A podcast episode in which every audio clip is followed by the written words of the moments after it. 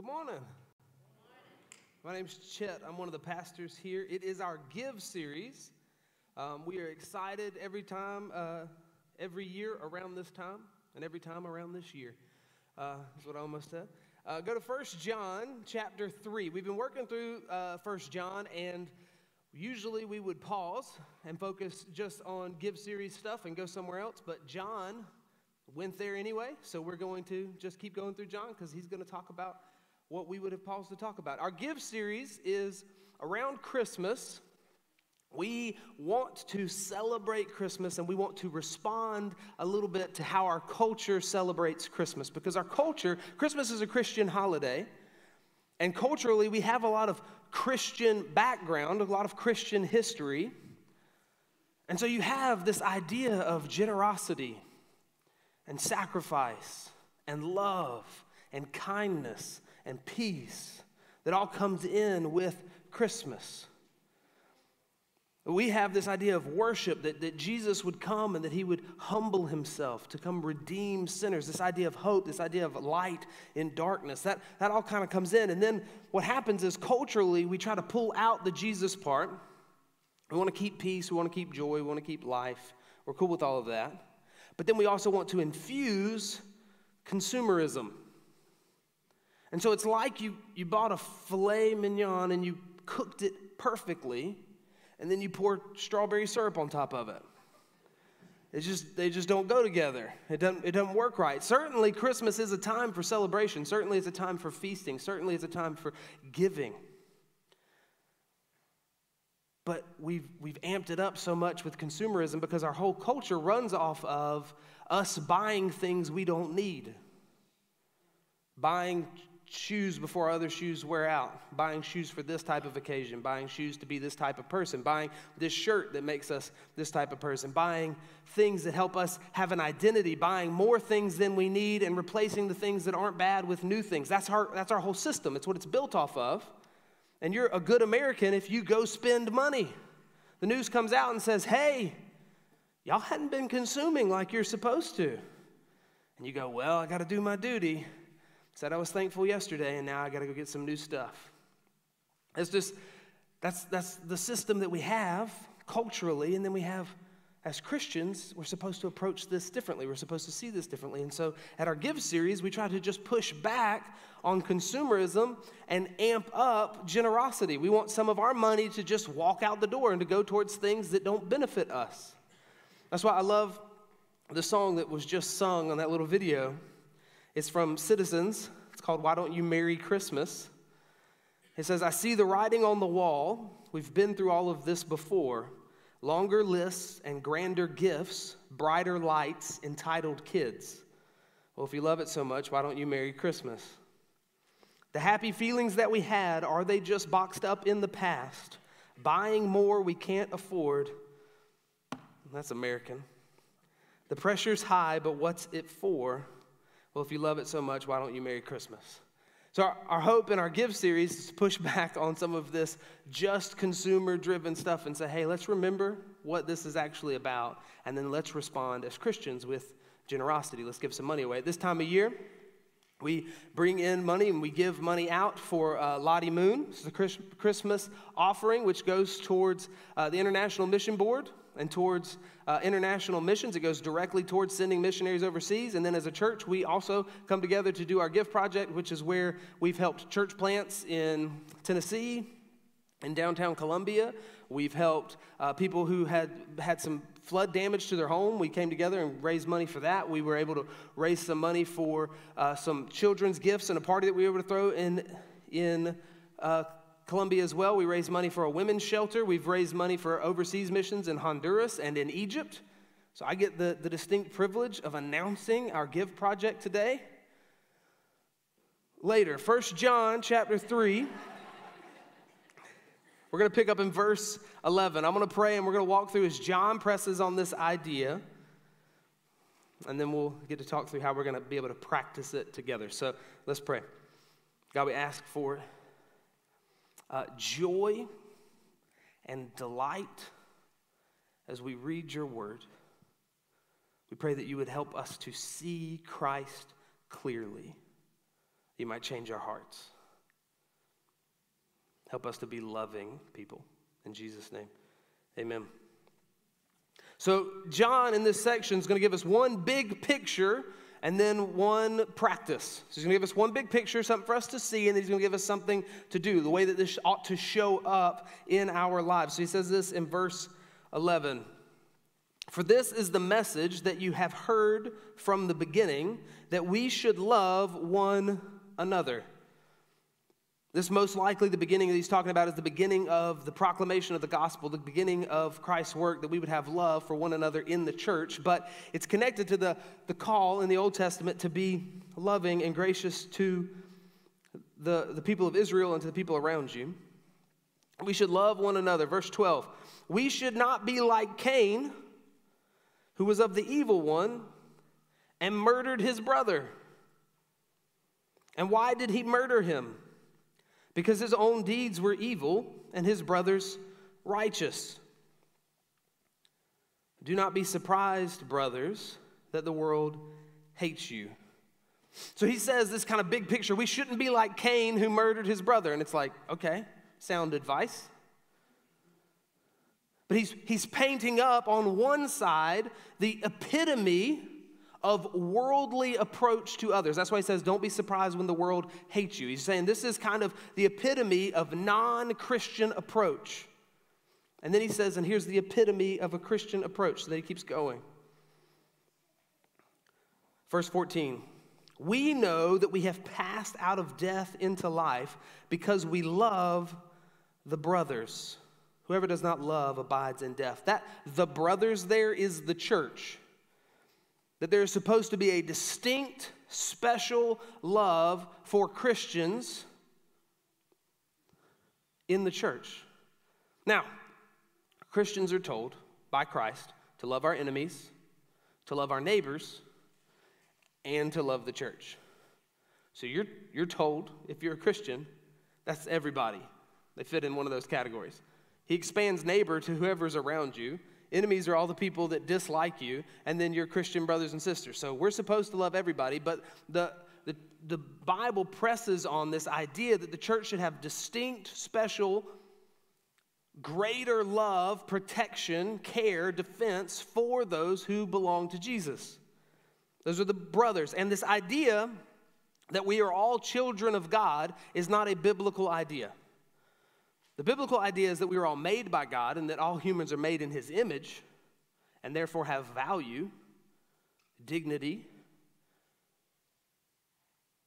But to be a child of God is a blood bought gift from Jesus to those who believe. That's what John says in chapter 1 of his, uh, the Gospel of John that for those who believed, he gave them the right to be called children of God. That's what he says at the beginning of chapter 3 in this, is that he says that we, how, how, great is it, how good is God to us that we get to be called children, and so we are. But it's through the work of Christ that we're children of God. And so there's this family of God that we're meant to show love to one another. So he keeps going. Whoever does not love abides in death. Everyone who hates his brother is a murderer. And you know that no murderer has eternal life abiding in him. That's a bold claim. We're going to look at that in a second. By this we know love, that he, that's Christ, laid down his life for us, and we ought to lay down our lives for the brothers. One big picture Cain on one hand, Christ on the other that our approach is going to be more like Cain's or more like Christ. That's what he's getting at. That you're going to look like a disciple of Cain or a disciple of Christ. He says, We know that if we hate, we're murderers. Did we know that? That your heart posture matters. That just painting a smile on your face while you loathe someone is still a problem for you because God sees your heart. That He actually cares about your heart, not your actions. This isn't just about your morality. Can you act out the right things? It's like, no, He cares about who you are. So, for those of you who are unfamiliar with Cain, so far, you, you know that he murdered his brother. Well, I'm going to tell you that story a little bit. That's from Genesis chapter 3. Adam and Eve have sons Cain, the oldest, then Abel, or Abel. Uh, my uncle Abel fusses at me because it's spelled Abel, and it's probably pronounced Abel or Abel. So I'm going to call him Abel just for the sake of my uncle. Then sorry. It's Cain and Abel. They both, at some point, come to the Lord to give him a sacrifice. Abel brings um, sheep from his flock. It says he brings the first. And then it says in, in some time, Cain brings some fruit. God has regard for Abel and not for Cain. Cain, immediately, it says his face is fallen. He's frustrated by this, that God was pleased by Abel's sacrifice, but not by his. It seems as if Abel was genuinely worshiping the Lord, was delighting in the Lord, brought the first of what he had, and that Cain thought, okay, well, this maybe be a good thing for me to do, and somehow it'll garner some favor, because as soon as it doesn't work, his heart is not tender towards the Lord to say, what, what's wrong? How, what did I do? Like to, to respond well, he hardens himself towards the Lord, which seems as if it was, he came in it self interested, and when it didn't work, he was frustrated. Then it says he talks to his brother, takes him out in the field, and murders him. That's crazy. But it's the epitome, the, the physical manifestation of Cain's idea of how the world works, which is you exist for his good. Everything's about me, therefore, everyone else is expendable. If they benefit me, if they help me, if they bring joy to my life, they get to stay. What's her name? Marie Kondo? He does that with people. Does this inspire joy? No, in the trash. That's what he does. Christ is the opposite of that. When you look at a manger, when you look at a nativity scene, that's Christ coming and saying, I'm not here to be served, but to serve. I'm here for everyone else, therefore I'm expendable. I'm here to sacrifice so that they might be satisfied. I'm here to suffer for them. Whereas Cain says, You need to sacrifice so that I might be satisfied. You need to suffer for me. That's his big picture. That we're going to have one of those postures. I want to show you a few ways that kind of shows up. Have you ever had a friend who knew a guy? Maybe you're this person. You know a guy, you have a guy, you have a guy that gets you tickets to things, you have a guy that gets you out of tickets for things, you have a guy that, that can help you fix a car, you have a guy that can, like, I, oh, I know this person to help us get a deal on this. I know a, I know a shoe guy, I know a person who can help, like, and that's, you ever been around that person and you've, I've thought, that must be nice. He's got like a bullpen of perks. Oh, you're going to Disney World? Let me make some phone calls. Who do you do you know Mickey? What who are you doing? But the reality of that is, I've got these people around me, and I appreciate the fact that they enhance my life. I'm gonna make a phone call, they're gonna make my life better. I don't know what they do on their end, but be honest with you, I don't care. I just want the thing. Have you ever been the guy that someone knew? You ever been the only person who owned a truck in a group of friends? I have. we first planted this church, we were part time movers. It's just a thing. And you have to work on your heart in those moments because you're getting a phone call and it's, hey, I'd love for you to sacrifice for me. And there's part of us that really wants to be in the Cain position and really dislikes being in the Christ position. I'd really like for you to sacrifice for me. That would be excellent. And I'd really like to not have to sacrifice for you. Honestly, if you make me suffer and sacrifice too much for you, I don't want to be your friend anymore. Now, if you sacrifice and suffer for me, that's actually how I define a good friend. I don't want to be a good friend, I want to have good friends.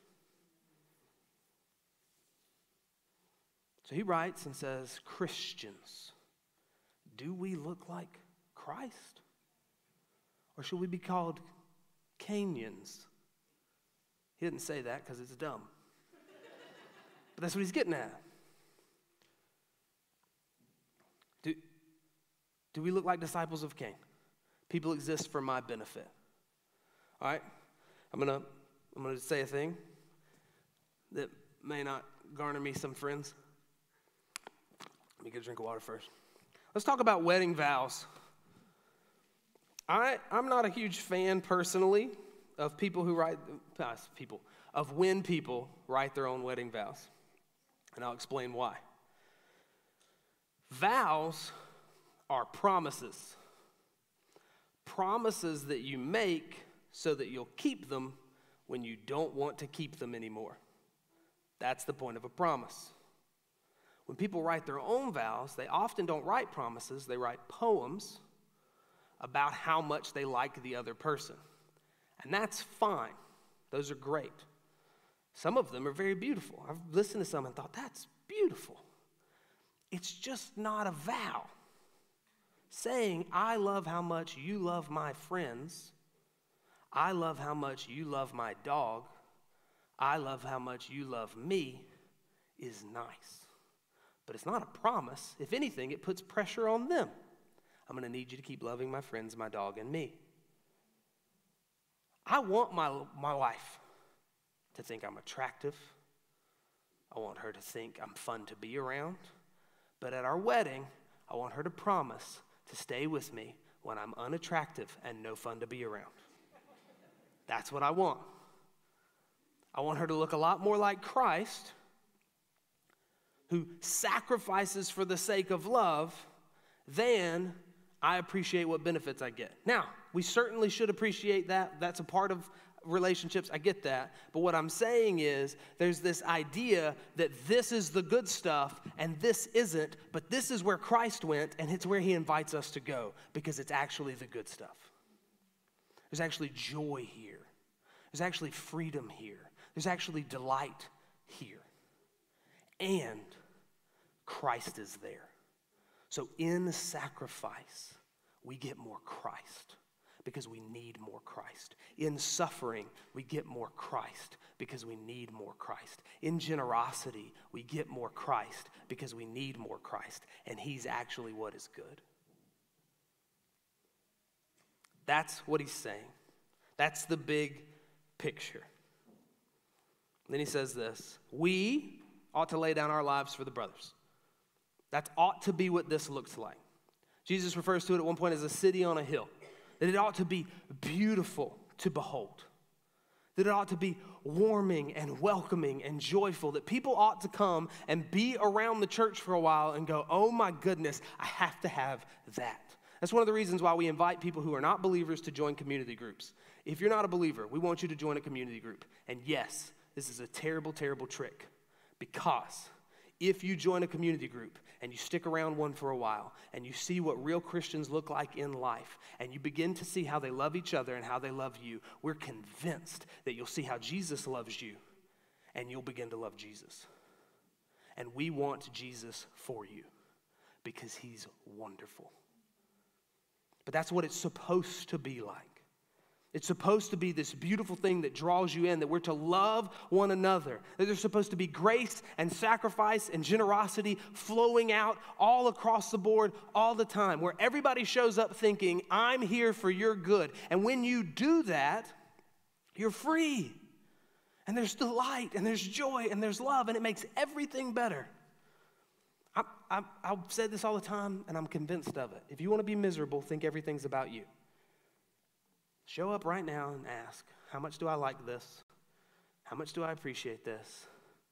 How much do I wish things were like that? And you'll just be miserable. If you show up thinking, I'm here to serve, guess what? You'll have a lot of opportunity for it, and you'll be free, and there'll be a lot of joy.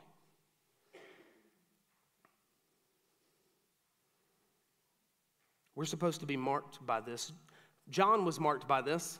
The night before Jesus, the night Jesus was betrayed, the night before he dies, he gets his disciples together and he says, uh, The world's going to know that you belong to me by the way you love one another. And he says, No man has a greater love than this, than that he lay down his life for his friends. And the next day, the disciple John, at a very young age, stands at the foot of the cross watching his friend die. Not understanding fully why this had to happen, not understanding fully what was going on, but knowing that a man that had magnificent power and strength, that he understood to be God in the flesh, was willingly laying down his life and dying, and that he was intentionally doing this. John sees him rise from the grave, and John says, That's us forever. That's what we were born out of, that's who we are. That's the blood that pumps through our veins is sacrifice and suffering and generosity for the good of others and the glory of Christ. That's what John calls us to. So he gives us this big picture, and he says, We're either going to be in this posture, our heart's going to be bent towards wanting from others, taking from others, towards um, exalting self, or our heart's going to be bent towards sacrifice and selflessness. So he gives us a test. But, verse 17, if anyone has the world's goods, and sees his brother in need, yet closes his heart against him, how does God's love abide in him? This just got real tangible. Takes this big picture that we ought to be selfless, that we ought to love one another, that we ought to be uh, laying down our lives for others. And then you say, okay, yeah, I ought to lay down my life for others. And he says, okay, hand over your stuff. And it's like, I thought you said life not stuff. He makes it real tangible, real fast. He says, we ought to look like Christ. And you're like, yes, we ought to look like Christ. Hallelujah. Hand me your wallet. What? For, for, no. What? This is a trick. He says, no, this is an indication of where your heart is. Do you have stuff and see someone who needs that stuff? Do you keep that stuff? That's the thing about stuff. It's the thing about money, it's the thing about tangible items. If you have it, I don't have it. If you eat the last cookie, I don't eat the last cookie. Because you ate it. I wanted that cookie. That's how that works. If, I, if you need $200 and I have $200 and I give you $200, that $200 does not pay my electrical bill. Or let me go to that concert I've been saving up for. Or let me go eat at Ruth's Chris. Or Cracker Barrel eight times. Or Taco Bell 150 times. I think I covered all of, all of us here now. Made it really, made you really feel it. That's the reality of if we have the things and we give away the things we sacrifice. We don't have it anymore.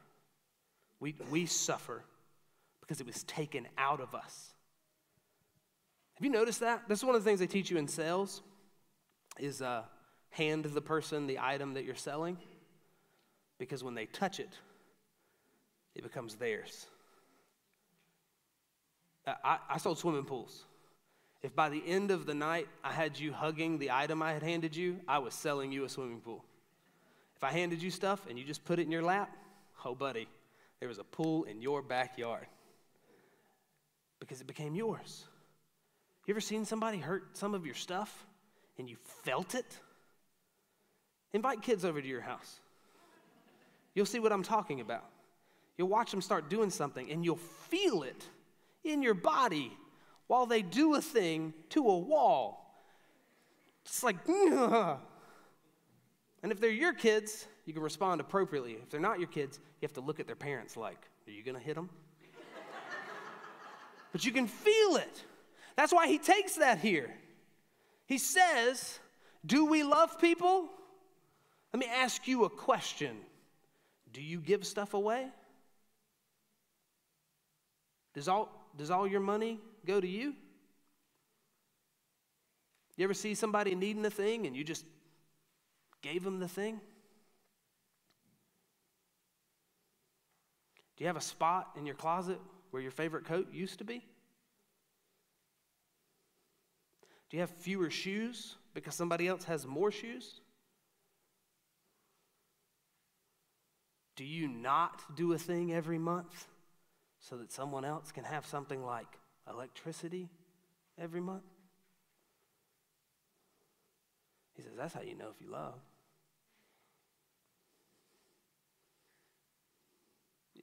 If we can see that someone needs something and we have that something and we can talk ourselves out of giving them that something, he says something really scary. He says, If you can close the door on your heart like that, I'm not sure Christ is inside there. So he says. It's paraphrased. Yet closes his heart against him. How does God's love abide in him? This idea that the love of God is flowing out from your heart, and if you close the doors, it bursts the doors back open. But if you can close the doors and they stay closed, he just says, mm. The love of God's like the Kool Aid man, it's coming through. And so if you can just turn that off and keep it off, I don't know if you know Jesus. I don't know if you've been overwhelmed by the love that he has for you because that's what overwhelms us. It's what pours through us. This love that doesn't end, this love that captures us, this love that saves us, this love that redeems us, this love that flows. And so he says, when you see someone needs, you just think, this is my moment. This is the type of person I am because this is what Christ came to do for me, and I get to do it for you. That's what Jesus says in the Sermon on the Mount. He says we're supposed to give to the ungrateful. We're supposed to give to our enemies. This idea that we're just supposed to give. They don't deserve it. Yes. Absolutely. Isn't that why you became a Christian? Didn't you run headlong to Christ because you didn't deserve it? Isn't that what overwhelmed your soul? He says, This little children, let us not love in word or in talk, but in deed and in truth. Don't just tell people you love them, don't just show up and sing about it. Let's do it.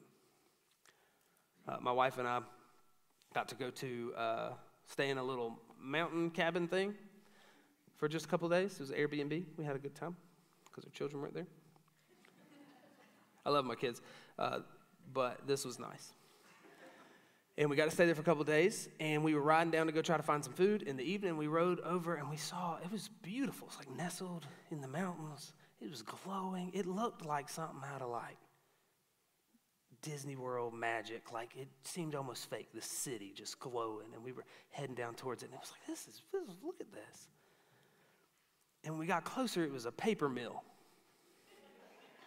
It was a lot closer than we thought. It glistened beautifully, but you got close and it was like smoke and pipes and all the things that were little twinkling lights were just so that I guess people wouldn't like run into them or whatever. And it smelled like a paper mill. We're supposed to be a city on a hill that gets more and more beautiful and sweet and delightful the closer you get. Not that seems neat on the outside.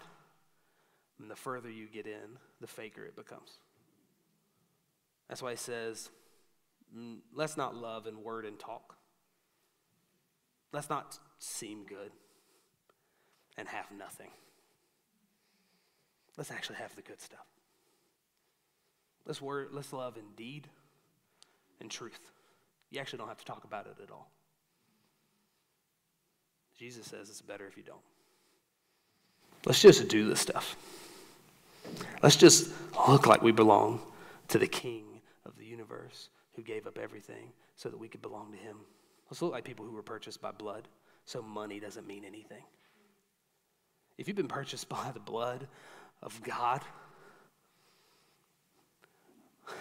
green things with Uncle Sam on them just doesn't matter as much.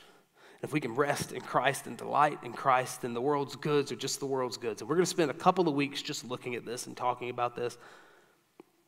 And we want to, this to be who we are and how we practice all the time. But we're going to pick one thing to do together right now. So we said, John says, is there some brothers who have a need. That's a good thing for Christians to, to jump in on. And you may actually know of that. You may have that in your group. You may have that around you where you say, This is a Christian brother that have a need. It's Christmas time. I'm going to help. But the reality is, that should happen in January and February and March. It should be a, hey, these people around me, they have needs, I have the stuff, let's go. And just constantly, joyously looking like Christians. But we're coming together for Give Series to practically apply this in one specific way. So, we just said, do we know some Christians around us that have a need? And anything that fits those categories, a brother with a need, works. We heard um, Raz Bradley brought this to our attention because he's on the board at Bethel Christian Camp.